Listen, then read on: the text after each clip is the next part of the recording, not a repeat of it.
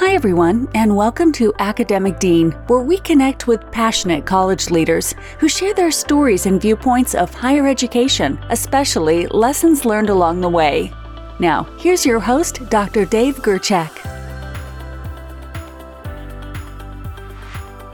Hi everyone, today I'd like to welcome Doctor Kelly Otter to our show. Doctor Otter is the Dean of the School of Continuing Studies at Georgetown University in Washington, D C Hi, Kelly. I'm excited to have you on our podcast today. Hey, David. It's so great to be here. Thank you for having me. So tell me about Georgetown University and why students select your institution. Oh, many reasons. Uh, Georgetown is a um, uh, one of the oldest institutions in the nation. It's the oldest Catholic and Jesuit institution in the nation. And in the heart of D C, it has grown up always as a very diverse institution with a global outlook and has really grown with the needs of the region and the, the nation and the globe. So our school in particular, the School of Continuing Studies, is one of the newer schools, but really serves as a, a mirror of the society and how it is evolving demographically, economically.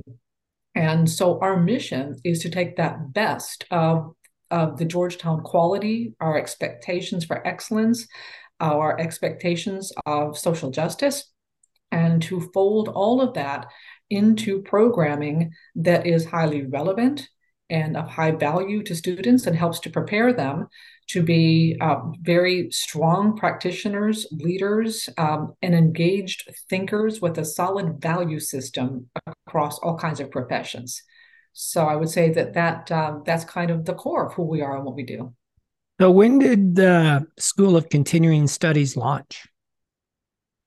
It launched officially in nineteen seventy. It was uh, chartered in nineteen seventy. It uh, uh, before that was not a school. It was a, a, a division or center that offered summer programs, uh, non-credit certificate programs. But then it started to offer a Bachelor of Liberal Studies. And then a couple de- decades later added a Master's and Doctorate of Liberal Studies. And then in the two thousands, we started to develop professional master's degrees. And so we have a very diverse portfolio. We serve people uh, in high school. We have pre-college programs that are growing, uh, especially after the pandemic. They're able to grow again because they're, they're uh, residential programs. We serve uh, that, that pre-college student, adult degree completers, Uh, adults who need professional master's degrees, and we do custom education, uh, uh, non-credit bearing certificates, international education, English language programs. So it's it's incredibly diverse, and it really touches on the entire life cycle, the academic and professional life cycle of, of the learner. Yeah. You know, since you said it was newer, I was I was thinking not fifty years. Well, see, we think in terms of hundreds of years at Georgetown. Yeah, that's what I was going to ask you is, so then when was Georgetown founded? Uh, seventeen eighty-nine. Oh, my goodness. Yes. I remember I was at a university and, and ours was nineteen hundred, and we were so proud of that. So, oh, my goodness. Oh, you're just kids. That's right. So what's new at the School of Continuing Studies? Well, uh, all all kinds of things. Um, we are, uh, uh, like everybody, adjusting to uh, what we have, have learned and experienced over the last few years. And we are adapting to, to living in a moment of researching and planning for, for the audience that we serve in a uh, a continuingly con- uh, turbulent environment where it's it's harder to project And, and to predict what students are going to need when. Uh, we really have been focusing on that graduate professional uh, market for, for quite some time. And as everybody knows, the, the, the demands and needs of that, of that audience are shifting as we are in an environment where the um, uh, unemployment rate is quite low, but interest rates are quite high. Um, and people are making these decisions about Uh, how to participate in the world of work and how and when. It's a value to participate in uh, educational programs. So we're really looking at the content of what we're offering, but also the, the modalities. We've done an awful lot with online education over the last several years, and we've taken a multimodal approach where there's high flexibility.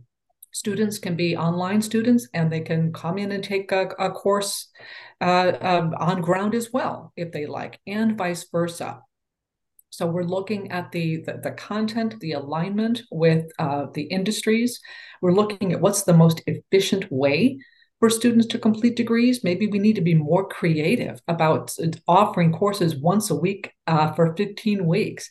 Maybe we need to be thinking about how to offer enough flexibility, but not too much choice for students, because it can be overwhelming. Uh, students really do want efficiency. Uh, they want to be able to plan. They want to be able to apply their education when uh, they're, they're uh, ready to move in back into the workforce or up in the workforce. And we're thinking about all of those, those other kinds of issues around certificates or, or building in concentrations that are very skills focused, and new ways of attracting students and helping them understand where our programs are by aligning with employers and aligning with the workforce, and, and, and really kind of blurring that line between school and work, but allowing them to, to, to be a more cooperative and collaborative, co-generated experience. So how is your college uh, adapting to this changing need of workforce and the employers? Well, we're looking at the really the ways we we reach people. We we were pretty strong and, and unique years ago in our development of, of strategic marketing resources. We've had a solid team in place for, for quite some time. And of course, we had admissions, but we take uh, a, a focus on admissions that is around enrollment management.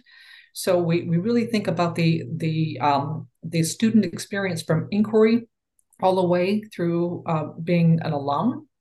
So we we have those resources, but we're uh, we're realizing that because there is so much um, increased competition in the, the the traditional channels, it can be overwhelming for for, for students to understand one school, one one school next to another, a program next to another. So we're looking at at ways that we can, again, meet the student or the pr- prospective student where, where they are. So we're, we're investigating and researching different kinds of avenues, different kinds of channels that um, can align us with the employer around helping to assess whether a particular student needs to co- complete a bachelor's degree. How can they use their employee benefits at Georgetown to complete a bachelor's degree? Uh, what kinds of assessment tools can we help employers uh, develop if they don't already have them through their H R and talent development teams? And where can they assess the, the skills that they need to retain and grow their workforce by collaborating with an educational partner who has the expertise to engineer those programs and help this help the students grow the skills, and then help the employer assess the impact of those skills. Mm-hmm. So we're looking at many different kinds of channels beyond just simply marketing. Everybody's doing marketing. Marketing's becoming increasingly expensive and increasingly not accurate and not reliable. So we don't see just increasing digital marketing as the answer. We don't see that as sustainable. We're looking at lots of different avenues and channels. Interesting. Well, let's switch topics. Let's talk a little bit about you. So, so talk about the path that led you to become dean at Georgetown. Well, it, it was. Uh, I, I, I didn't d- didn't plan to do this. I, uh, I, I I'm very fortunate. I, I come from a family that places a very strong value on education, and uh, have some very fascinating stories for another podcast about how uh, my people in my grandparents' generation made major life sacrifices to provide themselves an opportunity to get education. Back in the day when nobody was doing that, um, you know, leaving your family in North Dakota to move to Kentucky to go to an institute, you know, or you know, selling a business in Mississippi to to move out of state so you're you could help your kid get an education. Um, it, it's just it, it's woven in uh, to to my D N A that. That that education is uh, one of the most important things we can do to um, assure quality life, have a sound democracy, uh, have an engaged citizenry, and um, all of those those things that uh, that we all value. But I originally thought that I would become a teacher. So when I, I pursued my PhD at N Y U, that was my intention, to become a faculty member. But at the same time, I was working as an administrator as I was working on my PhD, and I started seeing inside the uh, the whole enterprise of the institution. I was I was at New York University working on my, my PhD, and I started seeing those decisions that administrators have to make.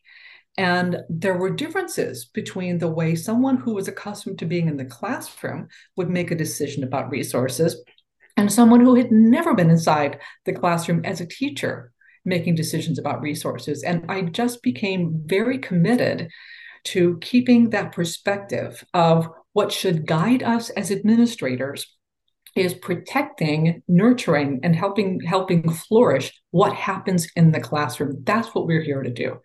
And whether it's in the walls of a classroom, whether it is a virtual classroom, that is what should drive us. What does the student need? What does the faculty need?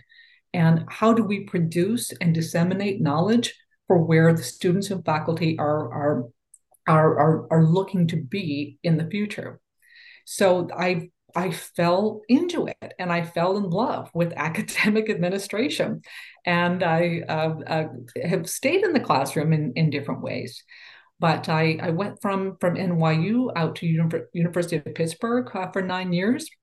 And there I established uh, an online uh, program and infrastructure, started understanding the needs of veteran students, mm. stood up a, a veteran services office within our school. Uh, at the time, it was called the uh, the College of General Studies. And then from there, I went up to Northeastern University for a couple of years, which was in strong contrast to uh, uh, to uh, being in a state-supported institution. Uh, there was a very sophisticated and robust infrastructure around online education at Northeastern, and there was much experience already working with strategic partnerships and alliances. Uh, so that was altogether a, a different kind of, uh, of environment in which to be entrepreneurial and innovative. And then from there, I came to, uh, to Georgetown, where I was able to bring all of that together. The undergraduate experience, graduate experience, technology-mediated education, um, and an entrepreneurial approach to pedagogy and program development with an eye toward workforce and economic development. Hmm. Well, what's been your proudest moments for you at the university so far? I, I think that the, the thing that always gives me um, uh, the most joy, well, it, it, a couple of different things. The, the most joyful moment is when students are successful, when you see the student um, proudly sending you an email telling you that they got a promotion, or they got this new job, or that they won a grant, or they started a new business, and they link the, the, the, their joy and their pride to the, the support that they had from their faculty, from their program teams, from, from uh, me when I am, happened to be so directly involved. Um, those are incredibly joyful moments.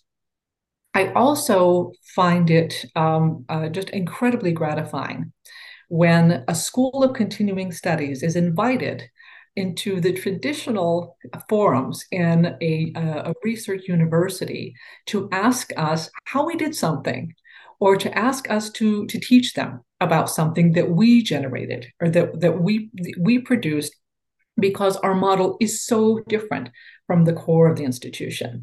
So when we uh, develop an infrastructure for online programs, for example, uh, or when we Um, have a, a, a really tight, effective way of doing marketing and recruiting, when the rest of the institution wants to replicate those things, that is an incredible source of, of, of pride for us.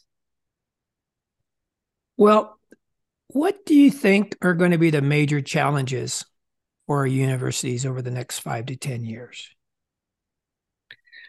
Well, I'm thinking um, if if I only think domestically, uh, we could we could take a global view of that. We could take a domestic view of that. But I think that there are there are going to be similar challenges if we look at the global level, um, and there's there's going to but there's going to be um, I I think a leaning toward in in certain directions. Um, so just staying focused domestically for a moment. Our demographics are shifting. The numbers of students participating in higher education are are declining, and at different rates. At different locations around the map. Yet we have, and we have declining birth rates, and we have uh, lots of tension around migration. And there's there's tension around, um, uh, you know, bringing people in from other countries and educating them and and you know helping them participate.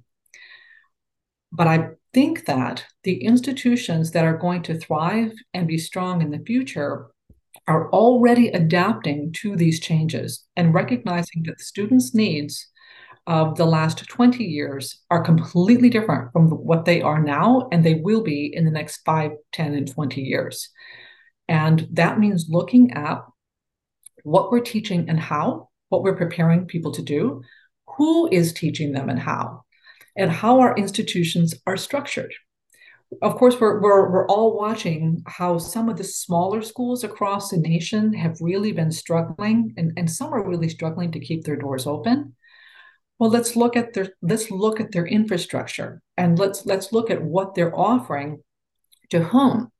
And oftentimes they're they're continuing to try to to reach back to the days of the past and you know keep that in the present and the future, when what really might need to happen is to reimagine what the need needs to be in the future. Everything from the kinds of majors offered to maybe we need to be in a more interdisciplinary kind of, of, of world.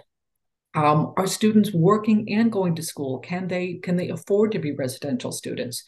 Are you looking locally at the, the needs of your particular locale, the workforce needs in your region? Or are you punching above your weight and trying to, to, to market nationally when you really need to be focusing on a, um, a, a regional community that you could be serving? So I, I think that regardless of the institution, we have to be thinking about how our audience, who we're educating for what kind of world, and how we design ourselves to prepare for that. And I think a companion to that is, who are the partners that we need to be working with to do that? We're always collaborating in higher ed. We, we collaborate with um, other higher education institutions across the world. We, we collaborate with nonprofit organizations. We've always collaborated with industry. So how do we continue to do that when the world of work is changing so dramatically and so quickly? And with the, the advent of technologies requiring um, analytical skills to be much more commonplace than they were before. It used to be you could have a data analyst. Now we need data analytic skills across all of our different functional areas. And there are really no organizations that, that don't have that same kind of challenge. Yet we're still educating people um, in, in a way that is um, not, not accepted that reality. And that's, I think that's going to be huge, how we, how we retain the, the, the best, the core of, of the content and the, uh, the ways of, of, of coaching and mentoring students into the habits of mind that we want them to be able to develop, uh, being very globally aware, very analytical, but also having the skills to conduct certain kinds of, of research that they need, uh, data-informed decision-making abilities that they're going to have, and high-level abilities to communicate in, in, in written form, in meetings, and working in teams, working with groups of people who are going to come from across cultures. Those are uh, those are the abilities we need to be preparing students to to to embrace and excel in. So you you mentioned uh, early on you you were a host, I'm sorry you were a uh, an administrator. So I'm going to refer to that as an academic leader. So when when did you become an academic leader? Hmm. It's kind of a philosophical question. I would say that I became an academic leader technically in uh, the, the years that I was at N Y U. Okay. Okay. So okay. then, so then from then until now, what's been some of the biggest lessons you've learned? Oh, um,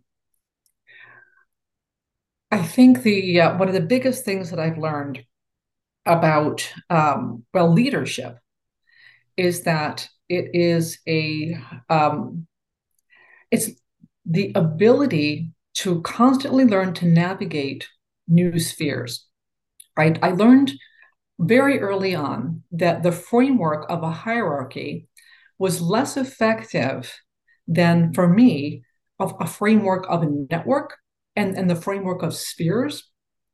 So I think, you know, oftentimes we have to use that, that framework of a hierarchy to explain levels of authority and, and levels of responsibility and so forth. But the but that framework breaks down very fast when we try to map it on to the way we actually do our work. And I realized that in, in my earliest managerial positions, that I was not on, on, on top, right? I was in the middle. I was the center of this network.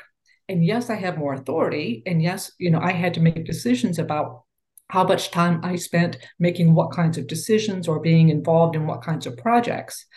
But there was, I had to be at the center of all of it and be accessible to all of it. I had to be knowledgeable about all of it. So I had to be able to be uh, literate in um, each of the areas of, of people who were reporting to me, because ultimately the person leading is the one who has to make the decisions about the vision. And so the more responsibilities you take as you, you grow up in your career, the more spheres you need to manage within. And so one needs to lead with people who are at your level. You need to lead with people who are accountable to you, reporting up to you. And you need to lead in spheres when you're a follower.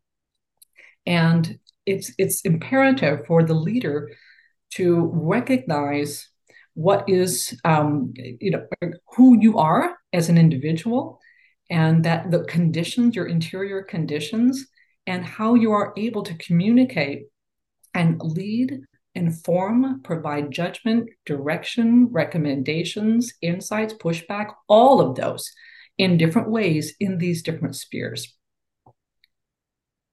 Gotcha. So I realize it's kind of abstract. Yeah, no, I, I, I understand. I understand uh, completely. Um, you mentioned earlier about online education. How do you see that platform evolving for both faculty and students over the next few years? So um, I've always thought, since I started working uh, with uh, technology back uh, in the early two thousands, I always thought that the these uh, uh, this bifurcation of online versus on ground would break down. And of course, it is breaking down. We use technology in the classrooms. We use technology and platforms to to teach people uh, in um, you know in a, in a remote or, or or distant fashion. But that line is becoming much more blurred.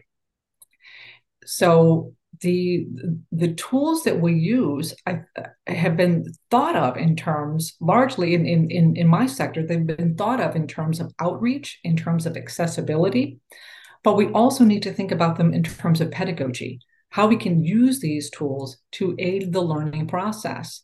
And of course, we've been learning all about that for the last twenty years with different kinds of experiments in classrooms through centers of, of teaching excellence. But, but they benefit all kinds of audiences. So the, the, um, the, the old-fashioned model of the sage on the stage, the person sitting in a room and talking to you and you taking notes, um, is not good pedagogy. That is very poor pedagogy. We learn through interaction. People learn through interaction with each other. And we can learn through interaction with tools. And where there can't be that in-person interaction, the tool can facilitate that, that human and that, that, that uh, you know, tool material interaction with, with the student. So there's, there's a blurring of the line. And so online education, yes, is going to increase accessibility, but it also needs to continue to increase that interpersonal connection that is also part of the learning process.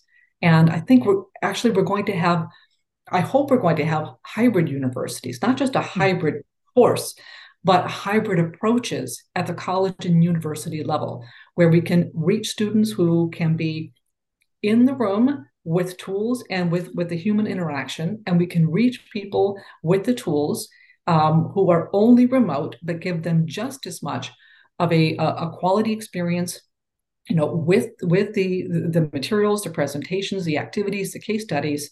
Uh, if they can come to campus, the interpersonal reaction, interaction doesn't have to only take place in the classroom. It can take place in co-curricular activities, through advising sessions, with uh, you know team projects with students. We need to, to think about what the tools allow us to, to produce an event that's around the experience of the interactivity, rather than it's just this or that, just online or on ground. Yeah, you know, I, I'm starting to see, and this is a little bit off base, but I'm starting to see gaming really pop in, you know, virtual reality. And I'm just, I'm just kind of excited of where that's going to go in the next ten years for education, because I can imagine students would have a strong, that would have a strong impact on students. I, I think we're, we're, we're going to get there. I, I I don't know much about how long it's going to take. I know there's such fabulous research going on, but I, I totally agree with you. And the, but, and, and the core is the interaction. It's it's you know it's using the tools to interact with materials and with and with humans, with people. And we're we're only going to get more sophisticated at doing this. We're I think we're still it's you know we've been doing this maybe twenty years in this way, and we're still in the embryonic stages of of, of discovering what we can do with technology, learning, and pedagogy. Yeah, good point. Um, so. I'm going to use the word non-traditional students, but basically I just mean students over the age of twenty-five. I don't, I don't think that's non-traditional anymore, but what are you guys doing for um, not the regular kids coming right out of, out of high school, right to college? What are you doing for them to kind of move into the university system? Well, that's the student we're dedicated to. And we do see them as the, they're not the, as you said, the traditional student who's a residential student, but they are the largest population of, uh, of undergraduate learners. And of course, we, we focus on undergraduate and graduate learners. So what we do is we build a community around their experience. We understand that they are adults, that they are working at least part-time, if not full-time. They have responsibilities like families, like homes to manage. And at the same time, they're curious and they're driven and they want an education. They have goals. They want to be able to study in a place like Georgetown that, that has a, a strong history and, um, and a, um, a, a very specific set of values and principles. So in our uh, uh, infrastructure for these students, we, we want to make it very clear and very simple what the pathway is for them to come into the programs. We make it very clear to them who their program support teams are, where they can have the, the support from the uh, from the you know academic and compliance team, if they might need mental health resources, if they need some financial aid advice. We make it very clear that those resources are right here, like located in, in one building. We're very fortunate that uh, we've had uh, for the last um, about eight years, eight, nine years, our own building in, in Chinatown. We're going to be moving in a couple of years. The university is establishing the Capitol campuses, uh, Capitol campus just a mile away. So we'll be co-located, but we will still have a, uh, a building that students can walk into and have everything that they need. At the same time, we are making sure that all of those resources are available uh, virtually. Um, mm-hmm. So there's, we don't see the online or, or on-ground student, we see the student. And we want to make the, the education, the resources, the support, uh, all of the wraparound services just as accessible, no matter where they happen to be.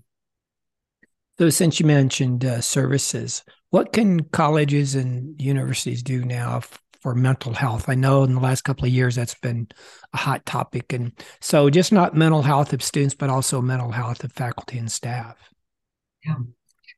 We are all facing these, uh, these challenges, which are increasing. initially, uh, I think one thing we were we were um, faced with is taking a close look at our interpretations of, of rigor and workload. And we may not have been um, as as thoughtful about what the what the, what the students and faculty really needed as as we should have been. And we had to sit down and really look at what are the competencies that we want the students to, to come away with. Do they need to read a thousand pages a week, or can they read, you know, two hundred pages a week and, and apply their the, the readings and the learnings to activities in which they're producing, creating something new? Uh, and that's a that's kind of a uh, an extreme example, but it illustrates the point. That what are we really asking our students to spend their time doing, and what is their their their, their disposition, right, and their attention to those activities? And it is our responsibility to, to know what that is, because we're designing the educational experiences and we are guiding the students toward the learning outcomes, and we are responsible for measuring those outcomes. So we need to be mindful of, of what that workload is and what the experience is. Um, I think we also have to be mindful of um, the kinds of interpersonal um, uh, interactions that we have when we're in a shared space. We're doing a, a, a much better job now of making decisions about, does it need to be a Zoom meeting? Does it need to be in person? And I've, I've always been very concerned about this, because uh, we've all sat through meetings where there hasn't been a, a, a real clear agenda or a clear statement about, you know, what each person needs to contribute to this discussion and what we're hoping to, to get from it. And there are so many times we don't need to be in the room with each other to have a transactional exchange. But we might very much need to be in the room with each other if we're working on something that is highly complex and where there may be some emotional tension involved. That's, and we need to think these things through. So in my school, we're pushing anything transactional to a, a, a tool-based format. And to the extent that we can, because we've been we've been as, as liberal as we could about people, you know, moving outside, you know, a commutable area uh, to be able to retain talent and also to be able to attract talent. So it isn't always feasible to ask everyone to be in the room with each other, but but you can do it to a certain extent. So we we need to be very respectful and very explicit about why we're coming into the room together, and what it, what it is we need to, to be able to accomplish with that human interaction. Good point. Excellent points. Um, here's a fun question. If you had any extra budget money right now with no strings attached, how would you spend it? Well, my staff and faculty want me to say, uh, and, I, and I do believe this, I would immediately give them a twenty-five percent raise.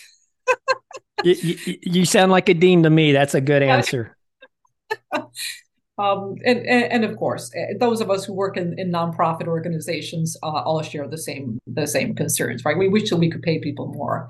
Uh, we just had our our wonderful uh, V P of Benefits come do a a, a talk yesterday to help all the, our new staff. We have upwards of forty percent uh, new staff since the pandemic started at the institution. Wow. And within my school. So uh, huge opportunity to, to cultivate and support a culture of, of, um, uh, of community, and helping people recognize that, yes, in higher education, nonprofit institutions, we may not be as high paying as some other sectors, but it is a unique community and work environment that has tremendous benefits. So let's let's talk about the nature of the work you're doing, the kind of professional development and support you'll be getting, the expectations that we have around working in teams and mentorship and coaching. And our, our benefits officer showed us the, the array of benefits that we have that most of us didn't even know about. So um, So that's that is really um, uh, in, important. Yes, I'd like to be able to pay people more, but we offer an awful lot of value here. Um, I also, if, if if money were no object, I would love to be able to have forums or or some kind of a uh, uh, you know a center or an internal think tank where we could bring some of the best thinkers we know in higher education, uh, from across industries, mm. uh, people from technology, the ed tech space, and just people who are um, just good thinkers across an array of areas, and and and come in and have Uh, just uh, guided brainstorming discussions about how we can solve for particular issues uh, from the perspective of, of, of online professional education. This oh, this fun. idea, right? Yeah. This this isn't a, a unique idea, but um, for example, I've been thinking a lot about the, the problem of, of information integrity in our world. We have programs in my school in journalism, in public relations, corporate communication, integrative marketing. And these programs were designed or conceived of in a day when this, this the, the, the, the structures, the business models of, of journalism, gathering news, disseminating news, uh, still looked like they they they did in the you know the twentieth century. But all of that has shifted. It's not going back. It's changing dramatically. So as educators, how do we address this matter of increasing information integrity um, and prepare students and align with organizations and businesses across sectors to make the kinds of movements in the direction that will be, be positive for our society, and, and have all of that feedback into our educational programs? And so that would take some resources. And I, I yeah. think that that would be very productive and a lot of fun. Yeah, that that really does sound like a lot of fun. So here's my last question. Do you do you have any favorite books on leadership that you would recommend to either somebody just starting out as an administrator or even current administrators right now? Well, in terms of somebody starting out, um, I think that... Uh, This is going to sound a little unconventional, but I do think this is a value. Uh, we have a, a program in uh, the School of Continuing Studies, which is it's called the Institute for Transformational Leadership. So we teach people how to become executive coaches. And what one learns in reading these executive coaching articles and research, uh, the, the name Daniel Goleman uh, comes to mind. He's a, he's a, a very popular writer uh, on uh, leadership, emotional intelligence. The, the a, a key to leading is understanding yourself, mm. and one of the some of the most important skills revolve around the ability to listen. So understanding the levels of listening is key, and you'll you'll see this across different kinds of of, of leadership uh, approaches and different writers. But most people get by with level one listening most of the time, and that's just not effective for leadership. Uh, one has to understand what your thought process is. And so what can you read, and or what kinds of workshops or activities could you uh, find for yourself to help you really understand your own attributes um, as a leader, where your strengths are, where your weaknesses are that you want to, to be able to develop. And it's not a comfortable process identifying your weaknesses, but it's imperative. So I, I think about the leadership coaching, some Daniel Goleman mm. um, uh, kinds of resources. Um, and um, I, I think that would be um, initially some of my my my best advice. Uh, those are excellent points. Well, Kelly, thanks so much for being on our show. I really enjoyed our conversation. Well, thank you, Dave. So good to meet you. And it was a pleasure to be here. I appreciate it. Well, that wraps up today's episode. Thanks, everyone, for listening. Thanks for listening to today's episode, and make sure to visit our website at academic dean dot com for additional information. Also, if you enjoy our podcast, please don't forget to rate, review, and subscribe. Until next time.